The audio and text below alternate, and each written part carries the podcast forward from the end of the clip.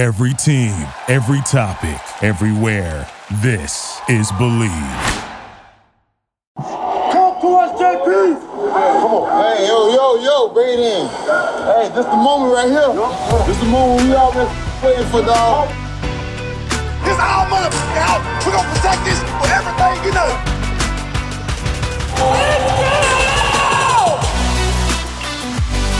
The Tampa Bay Buccaneers are 1 0 after their big win over the Dallas Cowboys, and now their sights are set toward the NFC South rival, the Atlanta Falcons. What's up, everyone? Welcome into season one, episode nine of the Bleav in Bucs podcast. I am your host, Evan Winter. You can find me on Twitter at Evan underscore Winter, and you can find my written work on Sports Illustrated's allbucs.com. And you can find this podcast as well as the multitude of other wonderful podcasts that the Bleav Podcast Network has to offer on Bleav.com. Also, be sure to check out their Twitter handle, give it a follow at Bleav Podcasts. You can also find this podcast on iTunes, Spotify, Stitcher, you know, whatever the hell, all of those different types of uh, of streaming services or or download services, whatever, y'all. I'm 32. I don't know. I can't keep up with this stuff anymore, but you know where to find it, so be sure to check it all out. So, I hope everyone is doing well tonight, today, whatever time it is that you're listening to this show. It's been a little while, but I promise we're going to get right back into the thick of it. I have on with me tonight Adnan Ikic of the Falcoholic. Uh, that is part of the SB Nation universe. He's been on the show multiple times, a wonderful, wonderful guest. He's going to help me preview this game. And then after that, I'm going to give y'all some betting advice, some gambling advice. And hey, your boy didn't do too good last week. Actually, I'll be real. Full disclosure, you know how we were honest on this show. I lost $500 last weekend. Lost every single freaking bet. Buffalo absolutely bent me over a barrel and showed me the 50 states. Uh, the Oakland Ravens game, I had the under. I mean, man, it just did not work out. But hey, I'll be back. Don't worry about that. Still take my advice. I probably shouldn't take my own advice, but I tend to give others good advice. But regardless, I'll be back in it. So be sure to stick around though after the game preview for some cool gambling tips and, and props to uh, look out for this weekend. But enough of my rambling. We're here to talk Bucs, and obviously this is the first segment of the show, so we're gonna talk some Bucs updates, a little bit of news surrounding the team, and obviously, I mean, if you've followed the team this week, we're gonna talk about the injury report. Some big, big developments coming out this week in terms of availability and possibly not availability, whatever that word is, uh, inavailability, uh, missed availability. I don't know. I'm not a podcast host or a writer or anything. I don't. I'm not supposed to know words, but whatever. Y'all know what I'm talking about. Unavailability. Okay, I'm. I'm stopped. I'm, the, the, I'm just. I'm just pulling the rope tighter and tighter. But anyways, uh, Jordan Whitehead. He's back. He's back, baby. We back. Um, he's back after missing the first week, after missing all of you know basically all of training camp and the preseason. He hasn't he hadn't practiced with the team uh, since August 10th before this week. So yeah, it's been a minute, Jordan. We missed you, buddy. Good to have you back on the field. This is a huge boost, obviously, for the Bucs because a they just lost Sean Murphy Bunting for at least three weeks. It's going to be longer than that, folks. You know I don't like to speculate too much, but I'm sorry. We all saw that replay the the guy's not coming back anytime soon. Most likely, it's going to be season ending. Uh, you know, the MRIs came back negative, obviously, which means there were no ligament damage, nothing like that, no tears. However, just with a, with, I mean, think about it. Cornerback, he, and he plays physical. He he tackles. He's a nickelback. Uh, he jams at the line of scrimmage. You know, you've got your elbows. That's a lot going on with your elbows, and you want to make sure, especially for someone who's going into a contract year. I know football players, heart and soul. They're gonna, you know, they're gonna fight all that stuff. You know, he's gonna get on the field when and if he can. I get that. Trust me, I get that. But at the same time, be a little smart about it, Sean, because you are going into a contract year. Yes, you have a chance to win another Super Bowl this year. It's not like you're on a 2 and 14 team, but at the same time, keep in mind there could possibly be a lot of money riding on the line here. So, you know, obviously get back in when you can, but also be kind of judicious when it comes to uh, getting into the context of forcing yourself back early. But, anyways huge boost for the secondary. Obviously, um, I think we're going to see a couple of dime packages out of the Bucks this week, just based off of what the Falcons do offensively in terms of their personnel. They run a lot of 22, 21 uh, personnel, which, in case you're not familiar, two running backs, two tight ends, two running backs, one tight end. They run a lot of 12 personnel, which is one running back, two tight ends, and both of their tight ends, Hayden Hurst and Kyle Pitts, they can catch the ball. They're decent receivers. Uh, I say decent because I'm I'm shrinking down uh, into the median, the average. Because Hayden Hurst, yeah, he's he's a pretty good receiver. Kyle Pitts is obviously an excellent receiver coming out of Florida.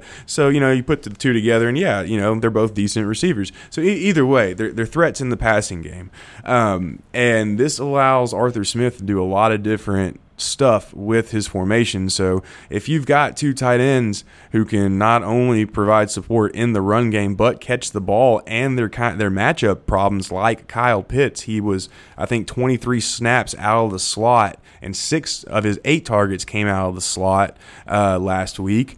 Um, that's a big deal, and you want strong bodies but also quick bodies, and usually your safeties are those types of bodies. So either way, will be interesting to see. Plus, you got to think the Bucs would be more apt to use their dime package with Jordan Whitehead back in the mix. But anyways, moving on to the next big injury, which is Jason Pierre-Paul.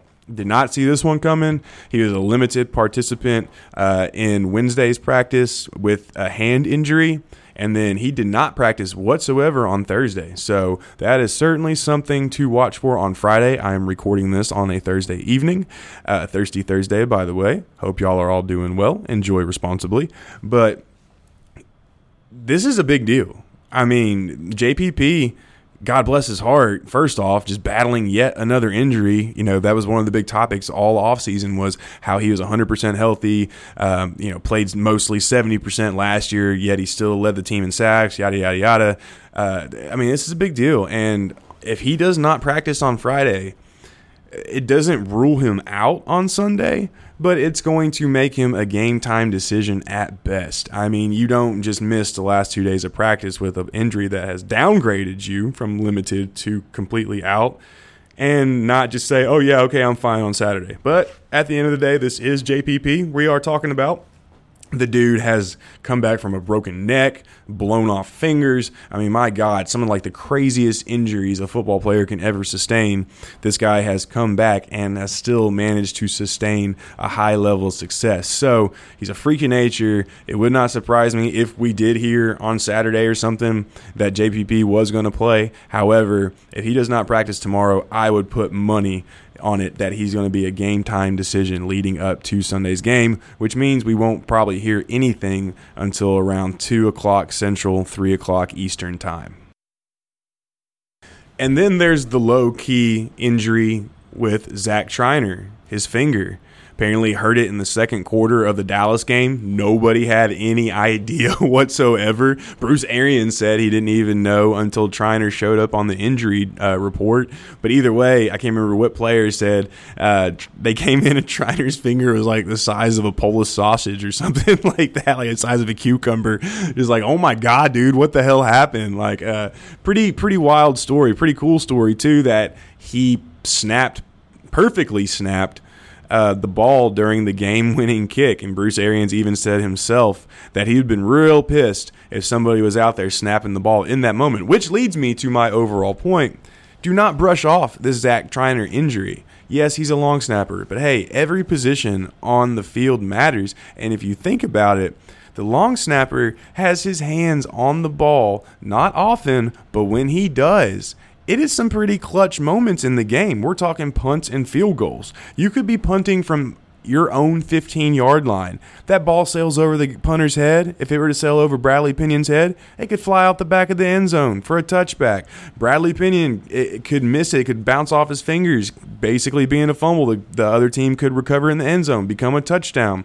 On the same thing to go with a field goal. He could oversnap a field goal. I mean, there's just all kinds of things that could go wrong in these moments and cost you points or give the other team points on the other side. So it's a big deal. And Triner has appeared in 36 straight games with Bradley Pinion as the team's long snapper. So something that was talked about all season or all during the offseason was continuity within this team. That's a lot of continuity just to toss out the window. So Carson Tinker, yes, he's got a lot of experience. He played, I think, six years, uh, 2013 to 2018, but he's only been on practice squads since 2018. So, yes, he's obviously practicing when he's on the practice squad. That's why it's called the freaking practice squad. But he hasn't been in live game action since 2018. So, I mean, if there's any kind of growing pains early on, it might cost the Bucs, especially, and I'm not trying to look ahead here, but in a big matchup like the Week Three matchup versus the Rams. So don't brush off this Zach Triner injury. While it's probably not going to be anything major at the end of the day, it's still worth you know keeping your eye on and not just throwing it on the back burner and thinking everything's going to be sunshine and rainbows because this is the NFL, y'all. You should know better than that. One thing you definitely know is that Adnan Ikic is up next to help me preview the Bucs Falcons game in week 2 and we'll be right back after this commercial break. And you know what else you should know?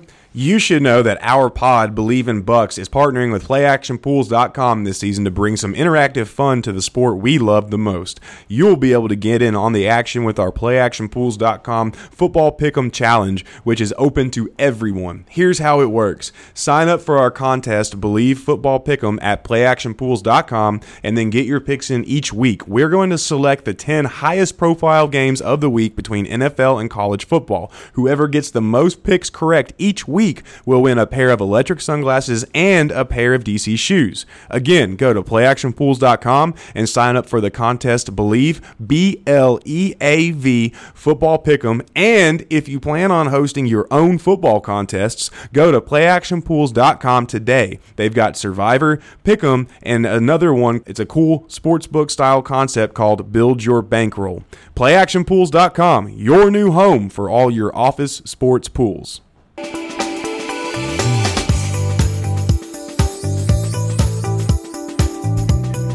All right, everyone, welcome back into season one, episode nine of the Bleav in Bucs podcast. And just as I promised, I have Adnan Ikic of the Falcoholic with me. It's part of the SB Nation universe. Uh, you can find him on Twitter at Say Which Way, and you can find his work on thefalcoholic.com. Adnan, man, thank you so much. I think this is like your third or fourth time coming on the show, man. I'm, I'm, I'm happy to see I haven't annoyed you uh, to the point of no return just yet.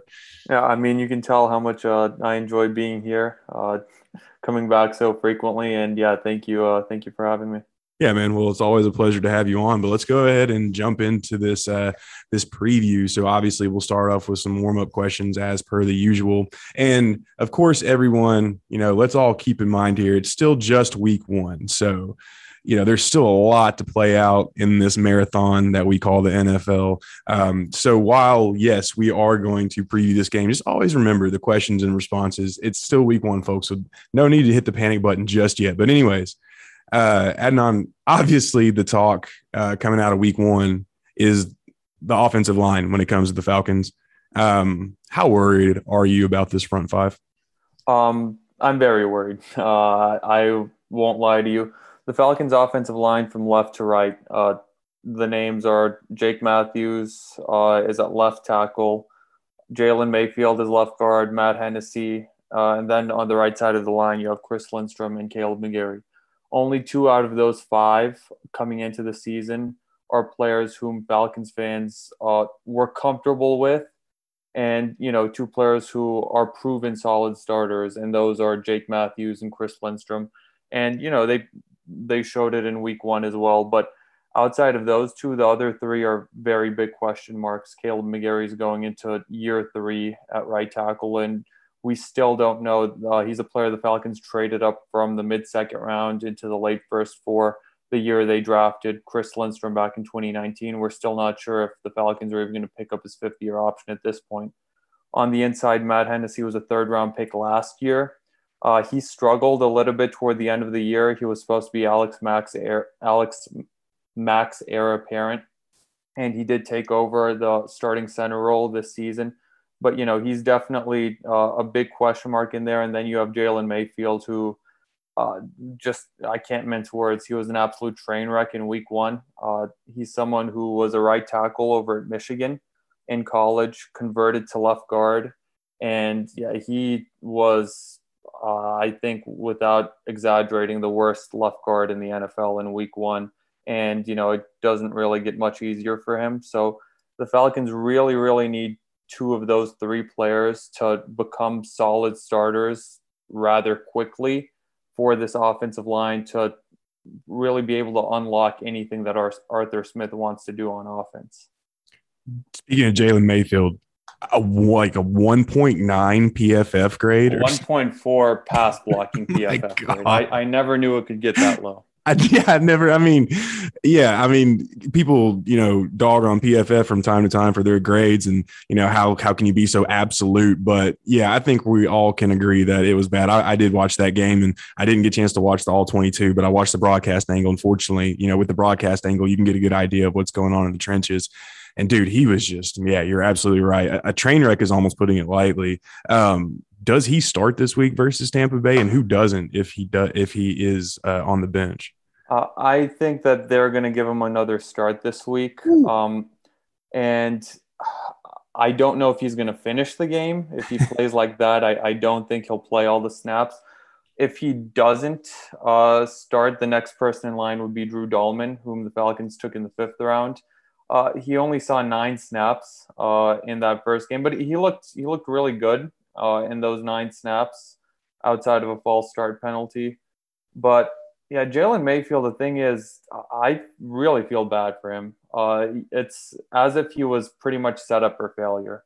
Uh, he was a third round pick, and he wasn't a player who came into the NFL as someone who was projecting as a day one starter. Uh, he was more of a future pick for next season, but the Falcons just outright didn't really address the left guard position. They signed Josh Andrews, who himself has been a train wreck for years. Uh, he's a, a, journeyman left guard who's started the season out on IR. And, you know, Jalen Mayfield, uh, he converted to left guard from college, but he didn't really get too many snaps at left guard in training camp because Kaleb McGary and the backup right tackle, Matt Gono, were out. So they decided to give him a bunch of snaps at right tackle throughout training camp. He wasn't too good there. And then he really didn't get the necessary snaps needed to convert and to adjust to the left guard position. And, and then they just threw him to the Wolves against Fletcher Cox in week one, now against Vita Vea in week two. So, you know, he's he I I hope his mental fortitude is is strong enough to where this doesn't really just completely shatter his confidence moving forward. That yeah, you absolutely took the next thing that I was going to say. Going up against Fletcher Cox and Javon Hargrave, and now you're going up against Vita Vea and Ndamukong Suh.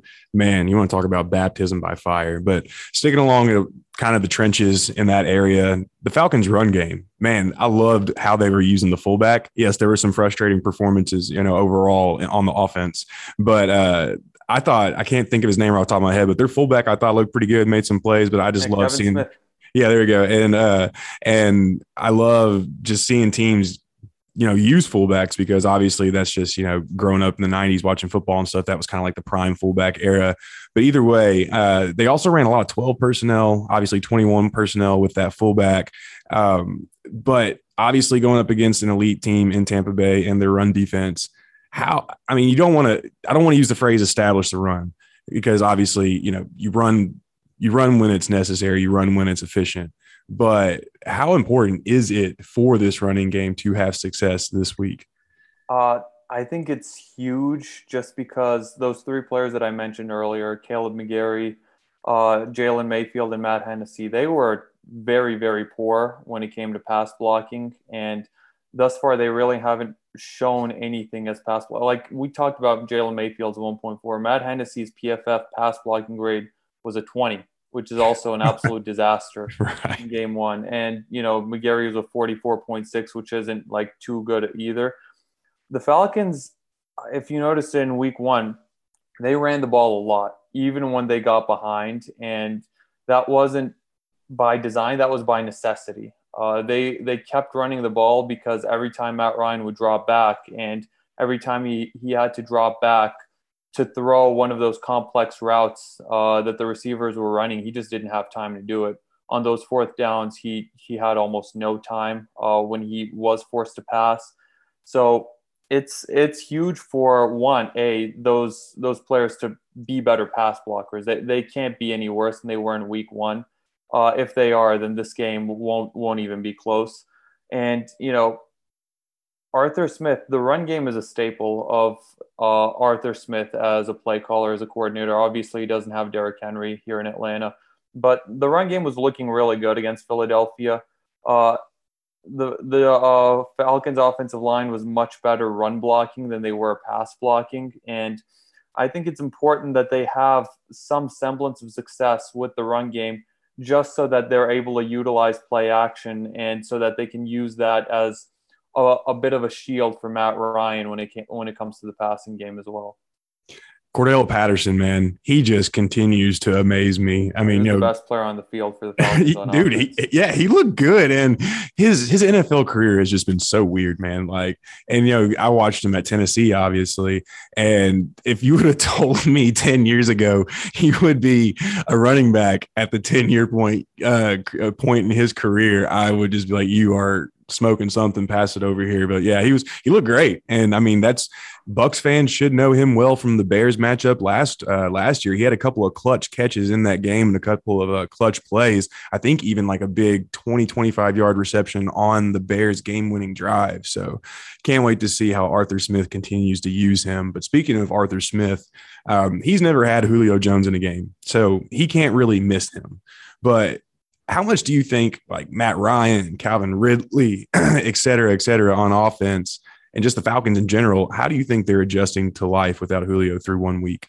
Well, obviously, you can't lose a player of Julio Jones's caliber and, and be a better football team because of it. Uh, Good point. I, I don't think that was ever going to happen this year. But yeah, whenever you lose someone like a Julio Jones, that that's a domino effect for the entire offense. Uh, Matt Ryan doesn't have the player he had his uh, closest and deepest connection with for the past 10 years. And then everyone else has to move up a spot. Calvin Ridley goes from being a number two to the undisputed number one wide receiver, now facing double coverages, now facing the opposing team's best uh, cornerback. And, you know, he, he played very well in that role last year when Julio Jones was out but uh, it, it's still it's still not an easy role when you're when you are the guy as opposed to when you have Julio Jones on the other side of the field. Russell Gage went from being the slot wide receiver for the Falcons to now having to be the number two guy. And you know, Gage is someone who just a few years ago at LSU wasn't even playing wide receiver. He's put in the work and he's done a good job to uh, advance to the point of where he is now. He was drafted as a sixth rounder as a sixth round gunner on special teams. Um, obviously, uh, obviously uh, you have Kyle Pitts there, but I've been trying to tamper expectations with Kyle Pitts, who's a rookie tight end. Uh, Pitts, for what the Falcons uh, sacrificed for him, uh, giving the fourth overall draft pick to take him, and the opportunity cost that it took uh, to not take some of those other really good players obviously the Falcons are really hoping that Kyle Pitts a few years from now can fill into that uh, Julio Jones role and maybe even replace him uh, at some point. But right now, he's a rookie tight end, and rookie tight ends don't have uh, historically great rookie seasons. But yeah, definitely the Falcons they're going to miss Julio Jones. I don't think the week one stinker was because Julio Jones wasn't there. Uh, you could line up a prime Jerry Rice and a prime Calvin Johnson out wide, and the Falcons still wouldn't have scored too many points with how poorly the offensive line played. But we'll definitely, we're definitely going to feel the ramifications of that Julio Jones trade throughout the, the entirety of this season and into next season as well, I would guess. Well, if it helps, he did not look very good uh, against the Cardinals up here in Nashville. I actually went to that game, and Yeah, it was talk about a rough game. That one was rough as well. I'm glad I didn't have to buy the ticket for that. But yeah, that's kind of the immediate um, thing I noticed was Russell Gage, how it's affecting him because he was getting split between inside and outside a lot. And usually, like you said, he's their slot receiver. Uh, so it's going to be interesting to see how they play him against the Bucs because he has had a lot of success against Tampa Bay uh, in the past, and I'll get into that here in our matchup just here in a couple minutes. But uh, moving over to the de- defensive side of the ball outside of Grady Jarrett, who the hell is going to show up uh, with this Falcons pass rush, man? And and who who stood out to you though? Who's showing a little bit of promise against the Eagles? Um, Deion Jones uh, is the main guy. He's he's the man on this defense, other than Grady Jarrett. He's one of the leaders. He's one of the uh, captains on the team. He he played well when he uh, was let loose on the blitz against uh, Jalen Hurts. So did Foye Oluokun the Falcons' strength on defense is without a doubt their linebacking corps between Jones, Oluokun, and second year man Mykal Walker. Uh, they brought in a couple of uh, free agents uh, at linebacker. Brandon Copeland was cut before week one, but then brought in right after week one. He spent training camp with the Falcons. That's for guarantee purposes. He'll probably be a decent depth piece. But the Falcons they they're going to have to get some pressure rushing four players, uh, not just against the Bucs, but just in general. They had no success rushing four against the Eagles. Dean Pees is a defensive coordinator who really likes calling the blitz, and he will mm. not be afraid to dial up the blitz. Oh yeah, but you can't just dial up the blitz over and over again, especially against someone like Tom Brady, who's just going to pick you apart if you keep doing that. Um, the Falcons have to have to get some pressure from some of these guys that aren't named Grady Jarrett along the defensive line. I'm looking at uh, Marlon Davidson. He got only 21 snaps in Week One. He was the Falcons' second round draft pick uh, last year. He's from Auburn for the SEC fans who uh, followed him and tracked him. He was a first team All SEC defensive selection his last year in college, playing next to Derrick Brown he didn't really have much of a rookie season last year. He contracted COVID, he battled injuries, he didn't have a training camp. So this is pretty much his de facto rookie season. But the Falcons really need him to, you know, step up in a big way this season, playing next to Grady Jarrett. Um, beyond that, some of the edge guys, Steven Means didn't have too good of a game against the Eagles. Uh, Jacob Tuioti Mariner is uh, another guy who I'm I'm looking at it as one of those rotational pieces who we're really hoping you know can kind of help Grady Jarrett out a little bit because on that defensive line, it's for the past number of years, it's just been Grady Jarrett as a one man show, and then the guys around him have just been disasters. And don't even get me started on Dante Fowler, who is one of the highest paid players on this uh, on this defense on this entire team. And last year he did nothing in week one, he really did nothing. He he's someone who whom the Falcons really need to kind of start earning his paycheck. Uh, they incent they changed his contract to an incentives laden contract. Uh, more or less this season. I think if, if he gets 11 and a half sacks this year, he'll get a $4 million bonus. I definitely wouldn't bet on him doing that. But uh, he he's someone he's one of those veteran players who really needs to step up and really needs to start winning those one-on-one matchups for the Falcons to have any success. Yeah, you want to talk about somebody who's got Aaron Donald saved as number one in his phone, that's Dante Fowler, because that's like the only reason he's had even like an inkling of success. And when I say success, success that a number five overall pick should be having. Uh, number I mean, three. Number, number three. three. There you go. Yeah, even there you go. Even even worse. So, um, but going back to the the defense and the pass rush, uh, that's the one good thing about Dean Pees is like you said, he's going to scheme up those blitzes. He's going to put the guys in the right spots uh, to make the plays but that's only going to last so long. I mean, Tom Brady's going to find out. He's going to pick it apart. Especially this Bucs offensive line is very, very good at pass protection. So they're eventually going to start picking things up as well. Um, and I actually listened to uh, Aaron Freeman, who writes for the Falcoholic on occasion and is also the host of uh, the Locked On Falcons podcast. I was listening to that earlier today, and he had a great point that you know at the end of the day, you do have to have the players to execute a scheme is often overblown.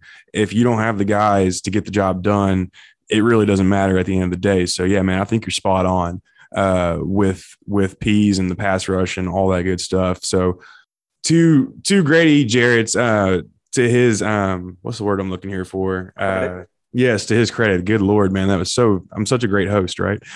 To to his credit, he could have had a couple sacks last week. You know, if that was Tom Brady back there, you know, instead of Jalen Hurts, then he would have been going down. Uh, no doubt about that. But he, he did have one play on that fourth down where he forced Jalen Hurts to the right, and then Hurts kind of like threw it away.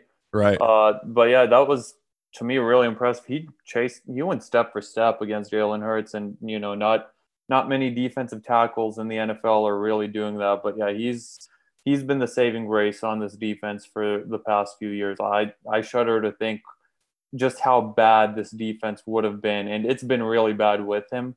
But without him, it just would have been a catastrophe. Yeah, I thought I thought Kevin Burkhardt and Greg Olsen were gonna like I don't know they they were having they were getting really excited over him chasing Jalen Hurts. That I thought that was pretty funny during the broadcast. But moving to the back end of the the uh, the defense, the secondary, can this Falcon secondary slow down the Bucs receiving corps at all? Uh, in a word, no. Uh, I, I don't I don't think so. Uh, but you know what what secondaries can really what secondaries in the NFL really have have the horses to keep up with Mike Evans, Chris Godwin, and uh, Antonio Brown. Uh, the Falcons have one really solid cornerback uh, in AJ Terrell, who was the team's first rounder last year, who we're really hoping takes that step this season uh, into into the territory of being a very, very good cornerback. But beyond him, it's you know it, it's a bunch of uh, journeymen and young players at the cornerback position. The team's second cornerback is uh, Fabian Moreau, uh, who played for the Washington football team last year. He was pretty solid starter. He he got uh, burned by DeVonta Smith on a pick play uh, for Philadelphia's first touchdown. But other than that, he was uh, he was pretty okay. But yeah, the Falcons don't really have the horses to keep up with with this Buc secondary. One on one, definitely not. And especially if if uh, the front seven can't get a pass rush on Tom Brady, it's it it could it could become a very very ugly afternoon turning into evening because this is a, a 4 p.m. kickoff for some reason on Sunday. But uh, definitely, I, I wouldn't I wouldn't bet money on, on the Falcons secondary winning many of those matchups. I'll be pleasantly surprised if if they do. Uh, and it would it would uh, be really nice for us if they could, but other than AJ Terrell, this secondary just doesn't have the horses for it. It's going to be interesting to see what happens. And yeah, the the pass rush and the secondary are definitely going to have to work hand in hand on this one. Um, yeah. Speaking of that kickoff, I saw the same thing. I was like, what the hell? I was like, why is this getting kicked off at three? But hey, ratings are ratings, I guess, you know, whatever works. All right, man. So we're getting to the kind of the back end of the preview. What's one matchup to watch on offense or defense that you're going to be keeping your eye on in this game? Uh, well, I mentioned AJ Terrell. Uh, I don't know who exactly is going to be lined up on, possibly Mike Evans, but uh, he's we're real i'm really really paying attention and looking forward to seeing his maturation. And i'd love to i'd love to see him uh, match up against one of these big time Bucs wide receivers. It won't be chris godwin in the slot.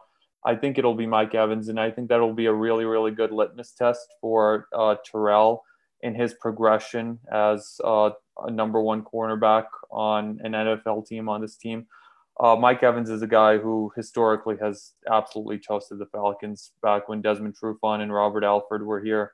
It's it was just without a doubt he was going to go for you know over 100 yards and two scores seemingly. So uh, I look forward to seeing seeing that cornerback uh, wide receiver matchup. I don't think he'll exclusively be on Evans. He may be on Antonio Brown here and there. I doubt that they uh, put him in the slot against Chris Godwin at all. But yeah, that's that's definitely one that I'll be looking at closely. I'm actually in the Bucs secondary for my matchup to watch, and it's mostly going to be Ross Cockrell, but it's going to be a number of guys in the Bucs slot on defense going up against the Falcons slot, whoever's in there for the offense. And obviously it's going to be Russell Gage, but they do mix in Calvin Ridley from time to time and also Kyle Pitts. He had, I think, 23 or 26 snaps out of the slot per PFF last week. Um, per PFF, Cockrell has currently allowed the most receptions, seven, the third most yards, 74, and is one of nine slot corners to allow a touchdown through one week of uh, the 2021 season. And this is on a pretty decent sample size, too. Prescott went after him, Dak Prescott, that is, went after him pretty often. Uh, PFF says that Cockrell averaged just under four snaps per target, which was the fifth most often amount during week one. And his rate of 4.4 snaps per reception is currently the fifth highest rate as well. So obviously, Arthur Smith is going to see that. Now, granted, like I said, they might put uh, Mike Edwards in the slot, the safety. They might put Antoine Winfield Jr. in the slot, depending on who's there. Um, they could even put Andrew Adams in there from time to time. But I do think Cockrell is going to be there the majority of the time. And you know, when he goes up a guy against like like Russell Gage, who's a pretty decent sized receiver, um, especially for a slot guy, uh, Russell Gage is eaten against the Bucs over the last couple years. Um, well, especially last year, he caught 14 passes for 159 yards and two touchdowns and two meetings. But per Sports Info Solutions, eight of those receptions, 104 of those yards, and both touchdowns came when he was lined up out of the slot. So, and then like I said, you throw Calvin Ridley, Kyle Pitts in there. Um, whoever's in this Bucs slot position on defense, I mean, I think they're going to have their hands full. And as we saw in week 15 last year, the Falcons can certainly come out and exploit some mismatches. So that's that's where I'm going to be keeping my eye on uh, in this game for sure. Because obviously the Bucs without Sean Murphy Bunting, they've got to figure out what they're going to do with that position. Um, so, who is your impact player on offense and defense for this game? Um, I I feel like it would be a boring answer if I said Grady Jarrett, but he really does represent – that much of the Falcons defense uh, to the point where if he doesn't have a good game, uh, the defense is just going to, you know, completely fold. Not that he, you know, has bad games often, but uh, he's definitely he's definitely the guy on on defense and you know on offense. I'm I'm looking forward to seeing what to seeing a couple of these offensive linemen that I mentioned earlier this uh, for them will also be a really good litmus test, just like it will be for AJ Terrell. The Bucs have a very fierce front seven, a very fierce pass rush. Um, a couple of guys on offense, Kaleb McGary. I, I'd love to see him have a bounce back game. That would be huge for his confidence. Matt Hennessy as well on defense, although like Matt Hennessy really kind of got abused against the Bucs last year when he started at guard, but you know who there there's very few guards in the NFL, especially young rookie guards, who won't get abused against the likes of Vita Vea and, and Ndamukong Suh. So yeah, just a couple of those guys on the offensive line. Those are those are going to be uh, those are going to be the most important players uh, on the field for the Falcons because, as we saw in Week One, if they don't uh, if they don't play well, then it doesn't matter what Arthur Smith schemes up. It doesn't matter, you know, how prepared the skill position players are, and it, it, it'll all just go down the drain at that point because Matt Ryan will be running for his life. One hundred percent. So my I'll I'll kind of stay in that area and I'll I'll do my defensive impact player first, and that's going to be Shaquille Barrett, who has gotten the best of Kaleb McGary over the last couple of years.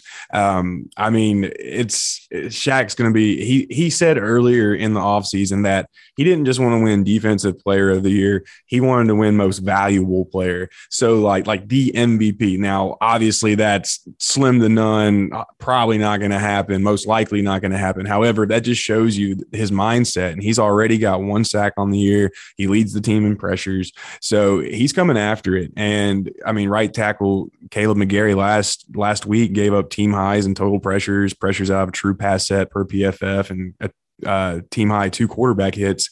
He's got to bounce back, like you said, man. But you know, Shaq it's going to be a tough matchup, man, because like I said, he he's gunning for this year. That's for sure.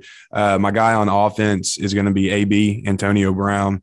Um, I think you're right. I think they're gonna the Falcons are gonna put AJ Terrell on Mike Evans a lot. That's obviously their best corner. Now I know Pees doesn't really shadow, but either way, he'll align it to where uh, AJ's on that same side of the field as Mike is most of the time. At least that's what I think. Uh, and I, that's going to leave a lot of room open for AB against Fabian Moreau. I like Isaiah Oliver's matchup against Godwin in the slot. So I, I, wanted to pick Godwin, especially after last week, how it just looked so easy getting the ball to him. But AB, man, he's just, he's on a mission as well.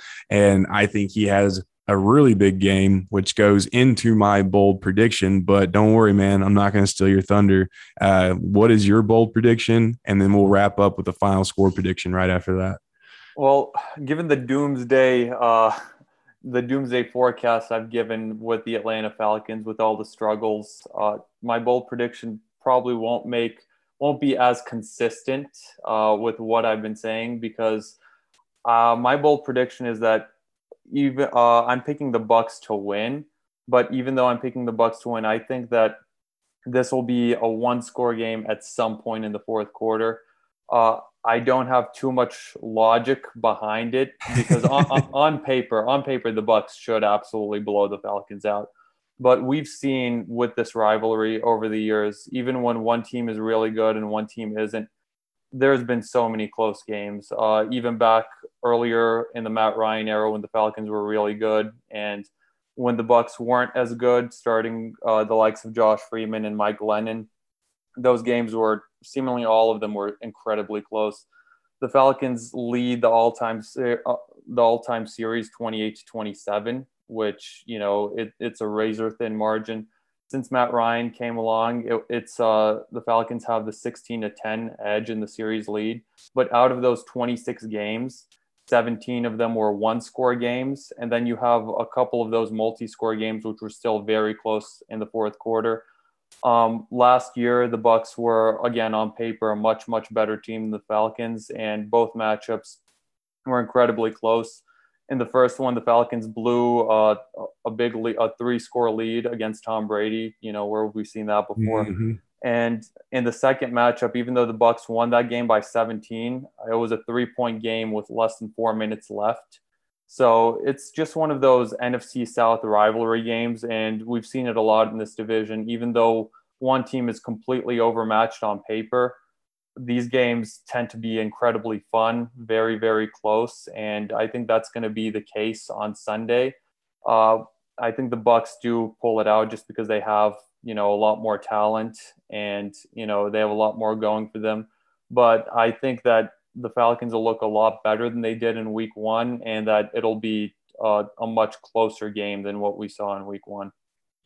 I like it, man. And yeah, dude, I mean, I'm right there with you. It's a division game. You never know. And the Bucs got punched in the mouth back in week 15. I mean, 17 zip, 24 7 right after they scored coming out of halftime.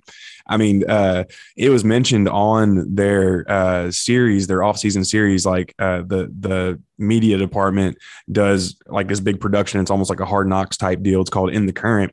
And JPP had to give this like big time rah rah speech during halftime to really rally the guys. And that's honestly, that's what I picked last year as the turning point in the season was that Falcons halftime in week 15. So yeah, they got to come out and they've got to know that this Falcons team is not going to take them lightly whatsoever. However, my bold prediction is that AB, he has not had back to back 120 plus yard games in the same season since 2017.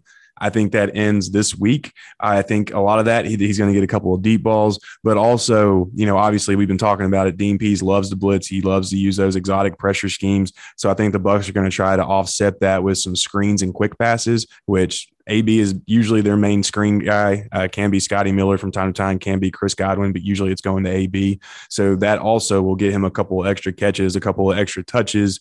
But at the end of the day, I am right there with you. I think this is going to be a one score game. I mean, I took the Falcons to cover last week, saw how that turned out, but I'm still going to take them to cover this week, damn it. And I think for a final score, I think it's going to be 34 28. I think it's going to be a close game, and the Bucs are going to be in yet another fight. But hey, you know, iron sharpens iron, whatever stupid football cliche you want to use. Um, I am down for them to get you know, make sure they get their mind straight these first couple weeks because these next couple weeks are not going to be easy for the Bucs. So they they definitely can't overlook this game. So I'm right there with you, man.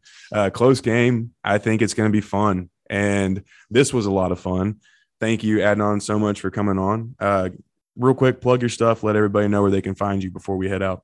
Uh, yeah, you can uh, find my work and any Falcon centric work at thefalcoholic.com, which is, uh, as mentioned in the SB Nation family. Uh, you can find me on Twitter at Say Which Way. I'm mostly just on Twitter.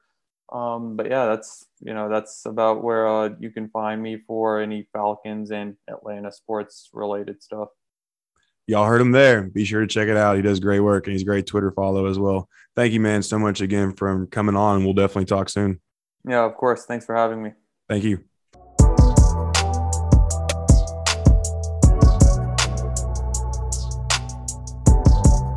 All right, everyone, we're coming in on the back end of episode nine of the Bleav in Bucs podcast. I'm Evan Winter. Thank y'all so much for sticking through. I hope you enjoyed that preview with Adnan. He's a great dude, really insightful, knows his stuff. So, always a pleasure having him on. So, now gonna hop into some spreads for this weekend. Now, like I said earlier, last week was absolutely miserable for me. It's uh, the worst week I've had in um, two years of gambling. So, you know, tread lightly here, whatever. I don't blame you if you don't want to listen to me. If you've already shut this off and you're not even listening, hey, guess what? I still got that download. Anyways, let's hop into these spreads. Uh, first one that sticks out to me has got to be New Orleans minus three and a half. This has nothing to do with the beatdown they put on Green Bay last week. This is simply they are a better team than the Carolina Panthers. Uh, the Carolina Panthers struggled with the Jets a little bit, controlled the game for the most part, but there were still a few moments where it looked like the Jets might be able to come back and do something in that game. The Panthers defense still not completely sold. It's a work in progress. Uh, you're telling me that New Orleans wins by four points, let's say a 24 20, 17 13 type game. I'm taking that all day long, especially with Sean Payton, who, if he if he gets the Saints not only just to the playoffs, like let's say they have a great year. Let's say they go on and win the division, they make the playoffs, they make a playoff run. They don't even have to win the Super Bowl. Let's just say they get to the NFC Championship game, or you know even the Super Bowl and they lose uh, Sean Payton's going to get Coach of the Year just based off of what the Saints have had to deal with in terms of injuries, in terms of COVID over these last few days, and then if he can get Jameis Winston to continue to do what he did last week, even if he only threw like 20 passes or whatever the final stat line was, uh, then Sean Payton's going to be Coach of the Year. You can go ahead and take that to the bank. Anyways, next spread is going to be Miami plus three. What the hell is going on with this spread? I don't know. Maybe it's just I'm pissed because Buffalo cost me $350 last week. I teased them down to a half point, which is essentially a pick 'em, duh. And then I teased the under to whatever it was, six points. So I nailed the under, but obviously Buffalo blew that game harder than than a hooker on a Friday night, and I was just absolutely livid. That was my main bet of the week. So maybe, just maybe, I'm letting some emotions get into this, but I don't know if you saw the same product I saw when Miami beat New England last week, but Miami's got a pretty good damn defense. Guess who else has a pretty good damn defense? The Pittsburgh Steelers. And we saw what the Pittsburgh Steelers did to Buffalo last week. Uh, Miami's at home. I'm sorry, but I'm taking the Dolphins all day long, plus three on this one. The next one, we're going to go out west to the LA Rams.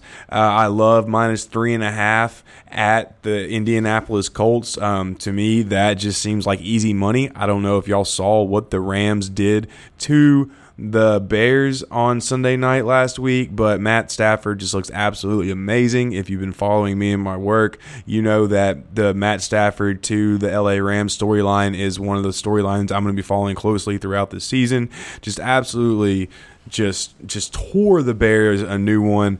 Um, I just right now I don't see anybody beating the LA Rams. I know it's week one, folks, but right now it's just hard for anybody for me to see anybody beating the LA Rams, especially with Carson Wentz as your quarterback.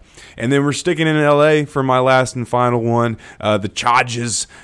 I mean, they're minus three and a half against the Cowboys, who are now without Demarcus Lawrence, I believe Damontae Kazee, and a couple of other pretty key defensive players. Um, Zack Martin will come back, which is huge. Take the over in this one. I think it's going to be another shootout, but at the end of the day, the Chargers to me are just a better team. Um, I would honestly probably say they have a better coaching staff as well with uh, Brandon Staley, Joe Lombardi, um, you know, so on and so forth over there in uh, LA. So those are the four. Just to repeat, in case your tiny little pea brains forgot New Orleans minus three and a half, Miami plus three, the LA Rams minus three and a half, and the Chargers minus three and a half as well. So there you go, folks. Go ahead, get rich on me. Thank you. You're welcome. Have a nice night. But you think I'm just going to sign off like that? No, not at all. Of course, I've got to remind you one more time where you can find me. You can find me on Twitter at Evan underscore Winter. You can find my written work on Sports Illustrated's allbucs.com. And be sure to check out this podcast as well as all the other wonderful podcasts over at Bleav.com. B L E A V dot com. Well, that'll just about do it, folks. Thank y'all so much for hanging out with me and Adnan tonight. It was a blast. Hope y'all had a blast. It's going to be a fun game this weekend. Should be another Bucs win. Uh, and then that means it's time to go to LA, baby for a huge, huge showdown with the Rams. But first, got to get past the Falcons. So until next time, everyone, stay happy, stay healthy, stay safe, and go Bucs!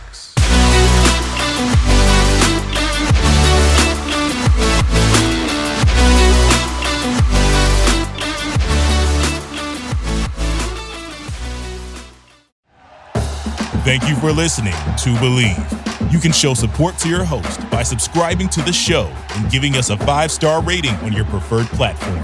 Check us out at Bleav.com and search for B L E A V on YouTube.